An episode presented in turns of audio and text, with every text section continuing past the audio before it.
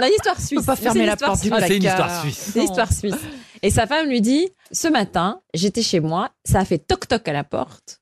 J'ai ouvert, il y avait un monsieur. Il n'a rien dit. Alors j'ai rien dit. Il est rentré, m'a tiré par le bras, m'a amené dans la chambre. Il n'a rien dit. Alors j'ai rien dit. Puis il m'a déshabillé, m'a couché sur le lit. Il n'a rien dit. Ben, moi, j'ai rien dit. Il s'est déshabillé aussi. Il a rien dit, j'ai rien dit. Il m'a fait l'amour toute la journée. Il est reparti. Il a rien dit. Et moi, j'ai rien dit. Et son mari lui dit On ne saura pas pourquoi il était venu.